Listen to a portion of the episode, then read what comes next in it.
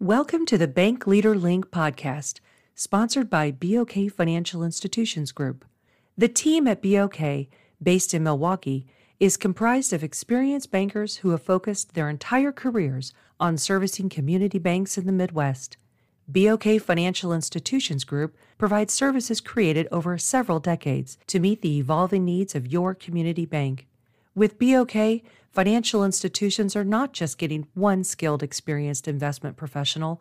Rather, they are getting the benefit of a whole team of professionals who have a proven track record so you can be confident in the service and advice you receive. BOK offers solutions that result in long term partnerships. They are a great partner with the IBA and with many banks. Look for the BOK team at the next IBA event you attend or reach out to BOK Financial Institutions Group at 866 440 6515 to start a conversation. Now it's my pleasure to introduce the host of the Bank Leader Link podcast, Randy Hultgren, President and CEO of the Illinois Bankers Association. Listen to industry experts share the critical links you've been missing to prepare yourself for the future of banking.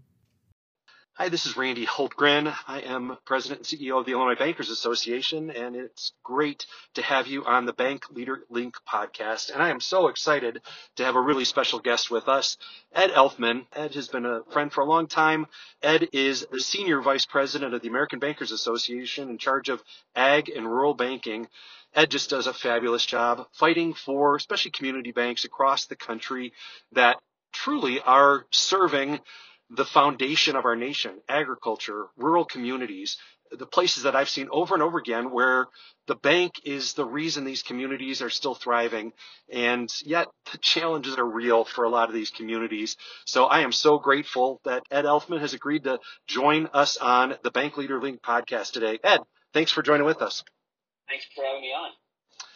Ed, tell me a little bit more just about yourself. How long have you been at the ABA? What brought you to the ABA? How'd you get an interest in ag and rural banking that brought you to, to this important role? So uh, I've been at ABA for 10 years, which is uh, unbelievable in a lot of ways. What's funny is when you work in DC for a while and you bounce around jobs, especially early in your career, I don't think anybody expects to be somewhere for 10 years. Just the way that DC kind of works as a city and the occupations around it not to pick on on the bankers out there, uh, but I think like many of the agricultural bankers, I kind of fell into this job. I'm a farm kid from central Minnesota. Grew up uh, on a dairy farm of all things to grow up. That's awesome. Uh, so you can see why I did not go down that that occupation. Uh, that is tough work soon. right there. I know you you knew better. Yeah, you saw it firsthand. Those early morning milkings and all that kind of stuff. Oh my goodness, that's awesome come home from high school football and milk cows at night. That's right. right. You, That's you right. want to uh, go through two days and, and be tough. Uh, all your friends go home and they go lay in the lake or wherever and cool off, and you're going home and milking cows. So I knew I didn't want to do that for a living. I actually, Randy, I thought I was going to be a teacher. That's awesome. I was going to teach in a small high school. My hometown is 1,500 people, one stoplight, brick bank on the corner of Main and Elm like a lot of these, what's the, these small towns. What's the name of the hometown? Maple Lake, Minnesota. Yeah, I've heard of it. Uh, Absolutely. Home, home, of the Irish. Nice. Home of the Irish. And we, uh, there, I really saw firsthand what kind of impact you can have by having a vibrant or not vibrant downtown, right. like mine was. And I thought, like I said, I thought I'd end up teaching in a, in a town like that, 70 kids a grade, high school, be a great head football coach, end up in a Hall of Fame, that type of stuff. It. And what happened was I went out to D.C. and I interned with my senator from Minnesota, Norm Coleman. Yeah, what a great guy. And yeah, he's a great guy. And actually, uh, I got a picture with him the other day nice. that are it's almost 15 years apart. Me as an intern with him, and I took the exact same picture. I love that. That is so cool. Modern context. So I got to get it up on my wall. But so intern with Mr. Coleman, and then worked with the National Corn Growers Association yes. the next summer. Came out and interned again. Then I did a stint at Department of Transportation, of all places. Hmm. So I am a bipartisan lobbyist because I've been on both sides. Yes. Um, just it's important. of how it all went. And then I did two years on Capitol Hill for Steve King from Western Iowa. Yep. I was his agricultural guy. About the same time, I think you were you were sitting on the committee Absolutely. there at one point.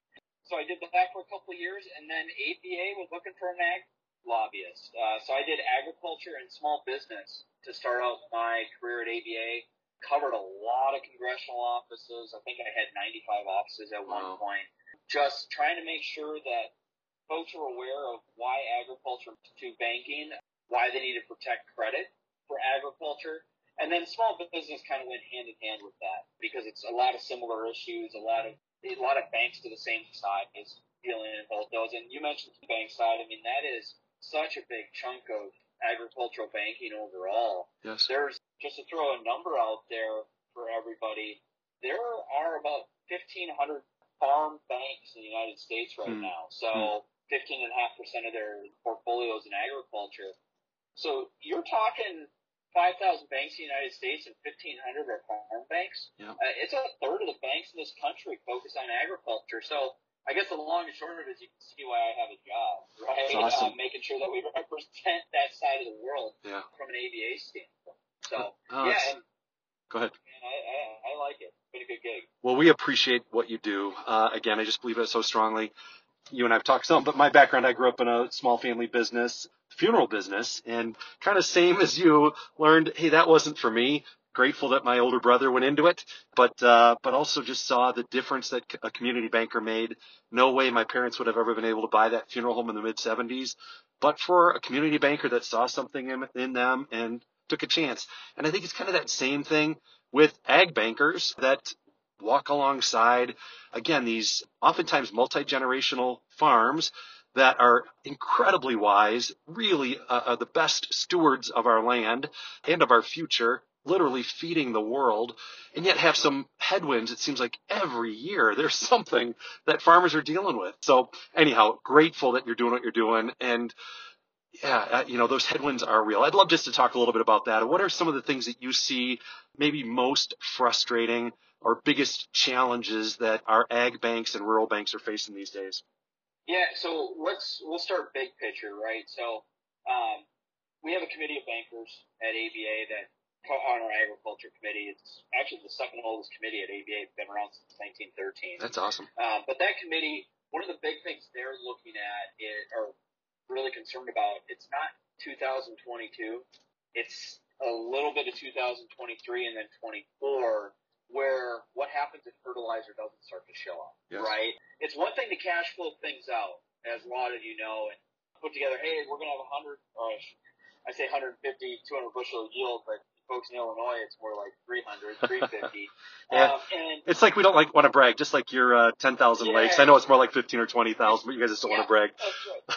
We're pretty humble about it. The, uh, but what happens if you don't have that fertilizer coming in, Yeah, right? You yep. can't cash flow No. 300 bushel corn if you don't have fertilizer to get to 300 bushel That's corn. right.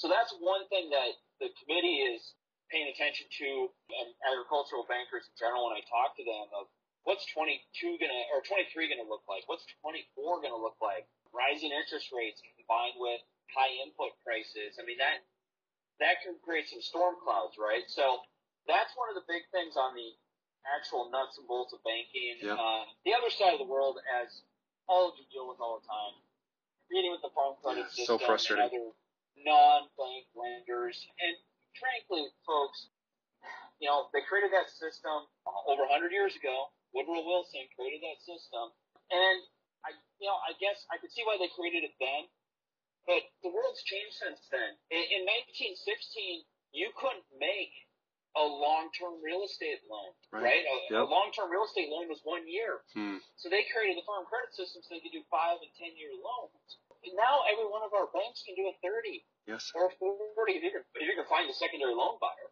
Yep. right? So you can go out a lot longer term on those things. And then the other side, they don't play by the same rules. No. And that's one of the most frustrating things we hear from bankers, and it's not just farm credit, it's credit unions as well. Yep. They operate under their own playbook and their own rules, which is just, it doesn't make any sense in the modern context, right? Yep. Folks can shop around for rates through the internet or through other sources. Farmers can find the best deal out there. So why do we have two systems with different sets of rules and different sets of taxation? It just, it doesn't make any sense. So that's outside of, you know, the regular headwinds of agriculture, which Yeah. are, that's the old joke in ag, right? It's too hot, it's too dry. too hot, too dry, too wet. All those things Yep. cold. Yep. But outside of that, why why do we have this almost non-competitive competition, uh, it just it doesn't make a lot of sense. So yeah, it's so uh, frustrating. have, Go ahead. yeah, I was gonna say we have a solution out there that we're looking at. I know, I love it. ECORA, Yes. The Enhancing Credit Opportunities in Rural America Act. So thank you for the support we've got Yep. so far from from the Illinois Bankers Association, but also from banks individually. What ECORA does is it removes the taxation on income earned from interest, and that looks really good on a bumper sticker, right? That whole statement right Yep. there. What what it does, folks, it makes you level with farm credit from Yep. a taxation standpoint, which will help farmers For sure. at the end of the day. Because if we lower the cost for a bank to put a loan together on long-term real estate, farmers will get a better deal. They'll have more competition. They'll have more institutions they can go to that are operating under the same rules, right? Just at least on the taxation side, the same rules, which will help farmers out Yes. at the end of the day. ECORA right now has about 35 members of Congress on it Good. uh, six or seven senators last I looked. So I mean, it's growing in numbers. It's getting there. What we're really looking is coming into the next Congress in January, whoever the majority may be, coming into the next Congress in January, really building that up and trying to get that to be part of the discussion as we roll into the Farm Bill in great. September of 23. We need to talk about ECORA more from a legislative standpoint, understand how it's actually going to help agriculture for the long term. Yeah, and it's we're we're all in. I'm so grateful for your leadership on Ecora, and uh, again, I, I, it's the right thing to do. It's uh, just absolutely makes sense. Ultimately, it's going to be good for rural America, just like the title of the bill says. That uh, gives them options, gives them opportunities.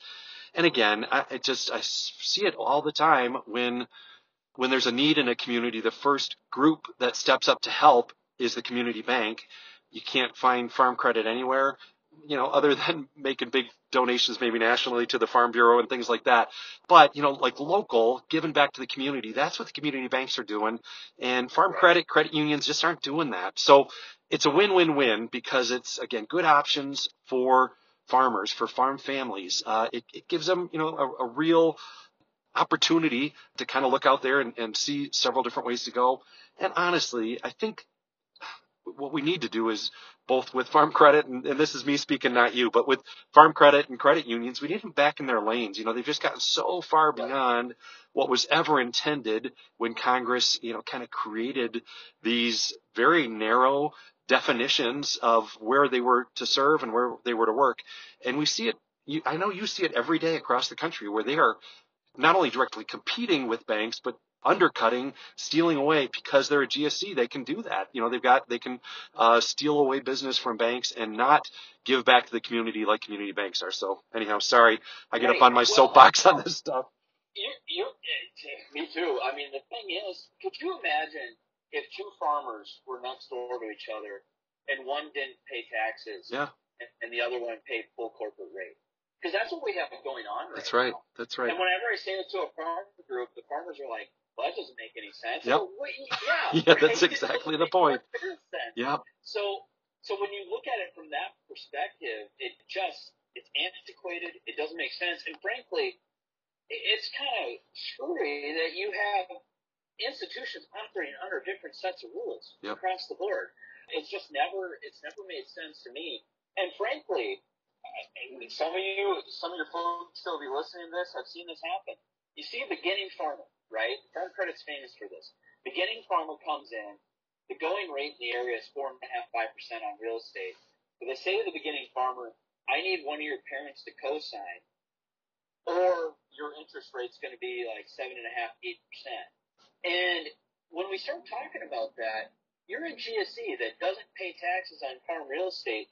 Why are you charging any higher interest rate to beginning farmers, making it harder yes, for them to get into the business? right. So that's actually why we see a lot of banks do beginning farm lending because farm credit won't touch them. Wow. So you have the folks who have this government sponsored advantage Yes. not helping those who need the help the most are beginning farmers. And instead they're coming to the banking side. And actually, that's another reason ECORA is a great piece of legislation. I, I think we will help beginning farmers the most Love out of that. all the folks in agriculture because we will drive down their interest rates continue to help a community we've already been helping, um, but help them actually get a better deal at the end of the day, all because of pricing. I love, you know, things we can't control, like taxation. That's Yeah. just the pricing we have here. So, I love that, and I need to be better at, and we need to be better at talking about that because I think that is it's a great point, and I know members of Congress are nervous about that.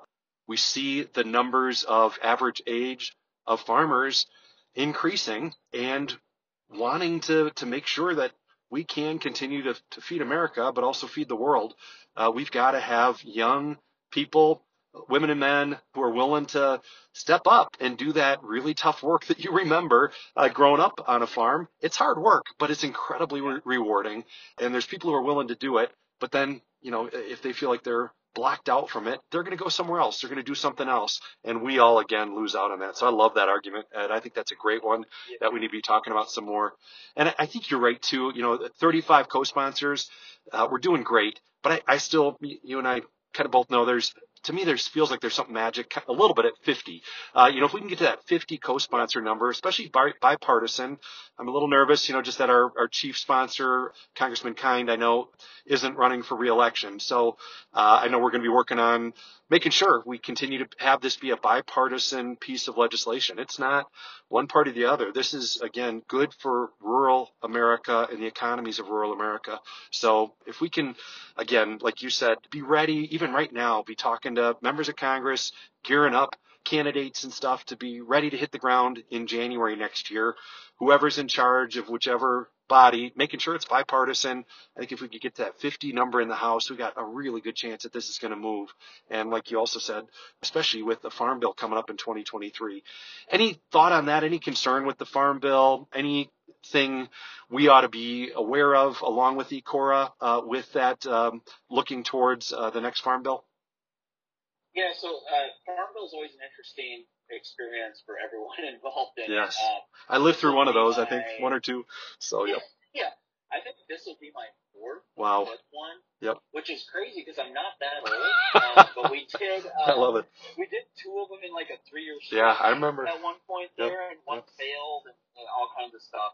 And fun fact, I in the 14 Farm Bill, I actually had a couple things end up in there, even uh, not from the ABA standpoint, the stuff I wrote as a staff. That's awesome. Like three years later. Love that. But the grazing provisions, if you're into grazing cattle on CRP land when when you're in drought, I'm your man. Nice. But the Way to go ahead.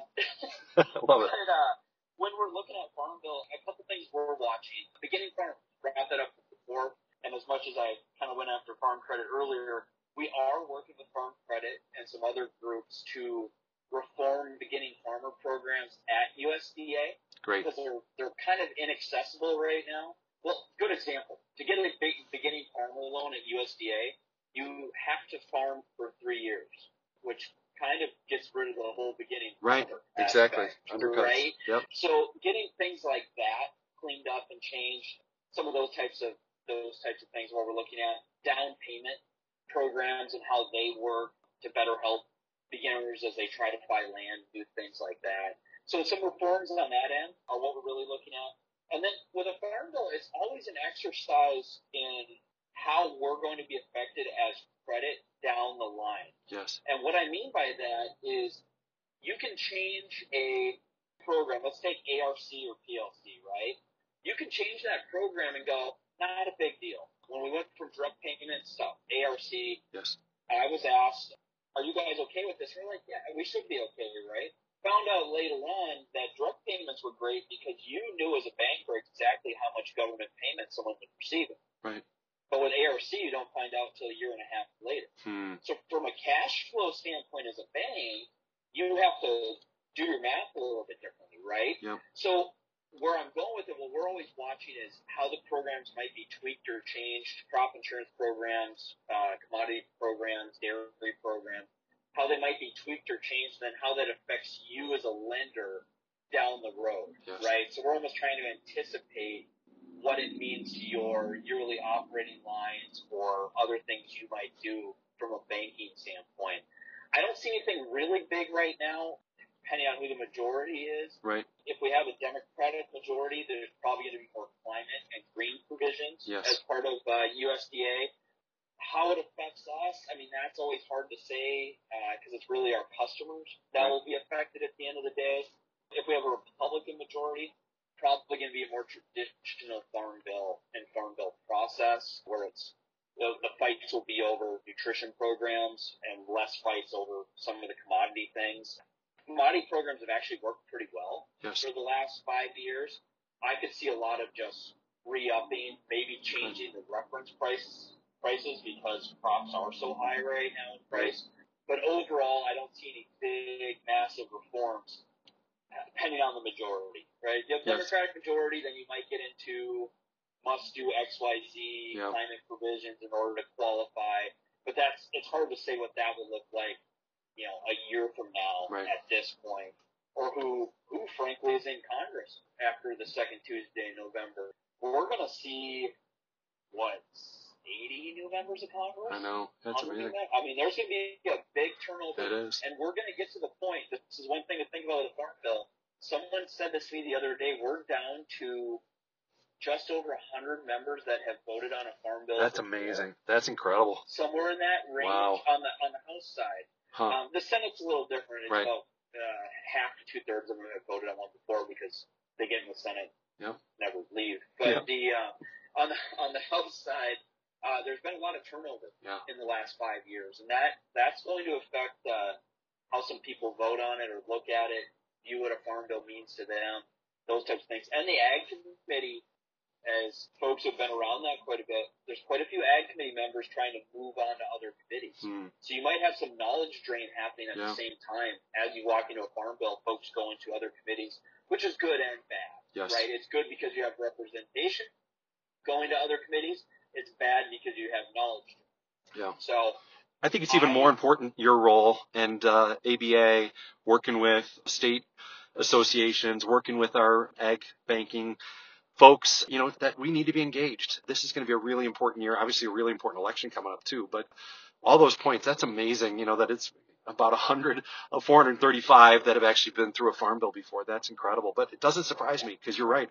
And I can attest personally to uh, turnover that happens for members of Congress, but grateful in this case. I love doing that, but I love this even more fighting for banks and, and helping them. So again, super grateful for what you're doing, but also just see uh, you've just got such a key role right now as we get through this year, but then also gear up for next year. Hey, one thing, our time always goes by so fast on this. Just excited, want to just make sure people know Ed Ed Elfmann, again, Senior Vice President, American Bankers Association, Head of Ag and Rural Banking for the American Bankers Association. But Ed has very graciously agreed to be one of our speakers at our Ag Banking Conference that's coming up in just a couple of weeks. Uh, Ed is going to be speaking on the 25th of August that morning. I think it's going to be just a fabulous session in Springfield. Uh, and got a lot of other really great speakers as well. So Ed, uh, just want to say thank you. Any last words for ag banking, ag bankers, things you think they ought to be aware of, anything that they're missing? Yeah, just throw it out there. Any last I thoughts you have? Yeah, yeah. I, I think, one, I, I hope people can tell they're listening to this. We're paying attention to a lot of things. Yes. Right? We're trying to be on top of as much stuff as we can and just being aware of what might be out there. I mean, everything from traditional farm bill to climate to carbon credits to all everything in between. I would say one thing: you have your conference coming up. We have a national conference in yes. November, yep. uh, November 6th to the 9th in Omaha, Nebraska. Great. It's beautiful in Omaha in November.